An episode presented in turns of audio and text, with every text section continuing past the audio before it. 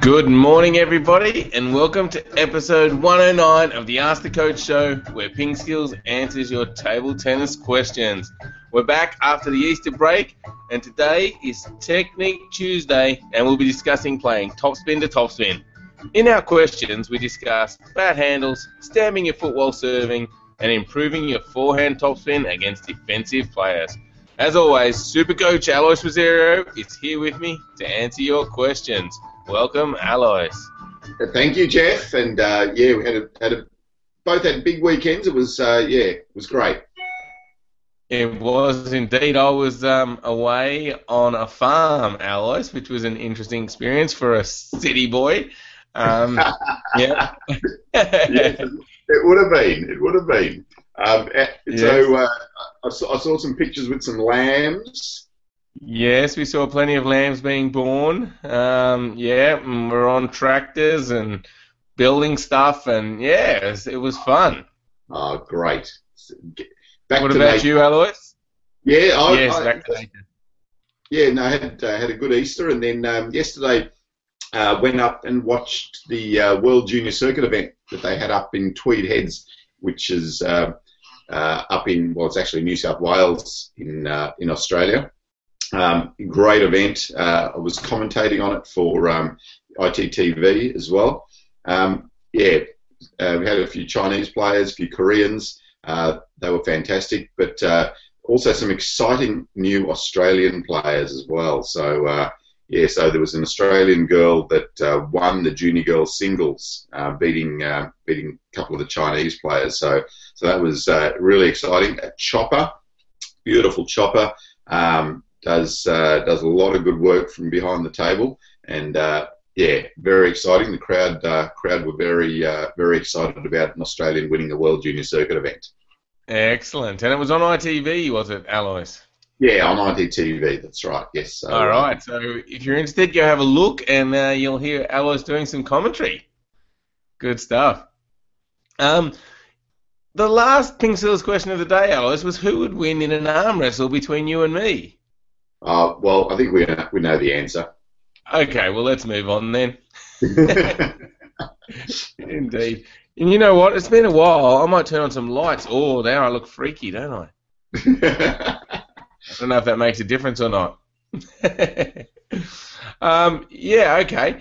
Um, so the Ping Skillers question for today was, what did you do on World Table Tennis Day? Now, Alois, unfortunately, I was just driving for hours and hours to get home after the after the farming adventure.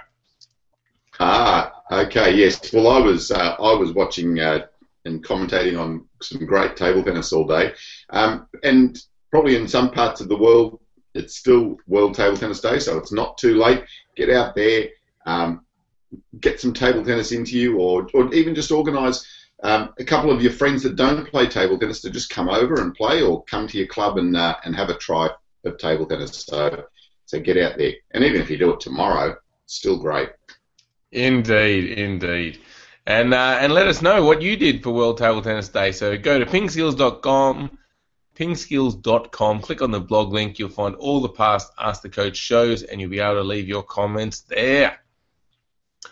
All right, Alois, it is Technique Tuesday, and we want to talk about the top spin to top spin stroke or playing top spin to top spin, which is also known as loop to loop. Yes, yeah. Um, it's, it's a really um, it's a fun part of the game. I think you know it's when you when you can just get out there and really swing at the ball and um, get back away from the table and do some top spin to top spins. So the the difficult part about the um, the contact right. So because the ball's spinning when it's coming to you, if you open your bat up too much, the ball is going to tend to get, uh, go up too high. So you do need to come over that ball when you're playing the top spin, the top spin. Of course, when the ball's spinning that much and you're trying to make that contact as well, it can be a little bit more difficult. So um, yeah, we just need to need to make sure that we get that contact correct, and you, your stroke can be more forward. So um, if you're playing against a block, you know we talk about finishing up here. Um, but with the topspin to topspin, you still need to come up, but finishing much more forward so that uh, you're counteracting the topspin that's already on the ball. The other thing is to watch the flight of the ball. So because they've got topspin on the ball, the ball can tend to dip pretty quickly. So you need to judge that and come in um, a little bit closer to the ball, or if it's if it's uh, kicking up, you need to judge that as well to get that contact uh, contact right and your positioning right. So yesterday I had a chance to see some great topspin to topspin rallies. Um, there were a couple of uh, the young Chinese boys, the junior players, um, in the final, uh, Wei Hao and Li Zhu Lan, who just, I mean, it was just so sweet to watch. Their balance was fantastic, um, their leg position great, and then they were just able to sweep the ball away uh, playing topspin to topspin, um, especially against each other in the final. Um, yeah, great match to watch. Yeah, it certainly is a fun stroke to, to play and to, to watch. Um, so, what's a great way for people to practice this? Um, I, I, think um, playing topspin to topspin um, just with a friend, and usually, you know, you can. Um, I know um, in um, some cases the better players start uh, their training with a topspin to topspin game. The Swedes used to uh, do it a lot. Um, you know, the first thing they did, you know, they might do a few hits and then they might play a topspin to topspin game um, at the start of the uh, of their training session. But also, you can do it with multi-ball, so getting um, the person to perhaps stand a little bit further away from the table, so not close up to the table to feed, stand a little bit further away and just um, feed the ball with some topspin at you. But just hitting topspin to topspin, I think is the is the best way to to practice it, and it's fun. It's great. Absolutely. All right. So um, I'll put a link in the show notes to our topspin to topspin video. Take a look at it and see if you can work on that aspect of your game. So as we mentioned, it's a lot of fun and it's a great stroke to have in your in your web in your arsenal. All right, on to the questions, Alois, before I get that word wrong. Um, let's go. Mohammed has asked a question. He said, I have heard of grips and I've heard of flared, anatomic, and straight. Which is the best one? Right. So, sorry, I was just reaching for a few bats here. So, um, there's no best. It's just whatever feels more comfortable for you. So, these handles are what's called the flared handle. So um, it comes out, uh, so it goes in and comes out. So there's a flare on the end of it. Um, you can get some that are um, a little bit straighter, so that one's a little bit straighter. But you can also get some that um, that are anatomic. The anatomic handles, uh, they've got a little bit of a bump here, and uh, for some people that feels better because it sits in their in their hand in there.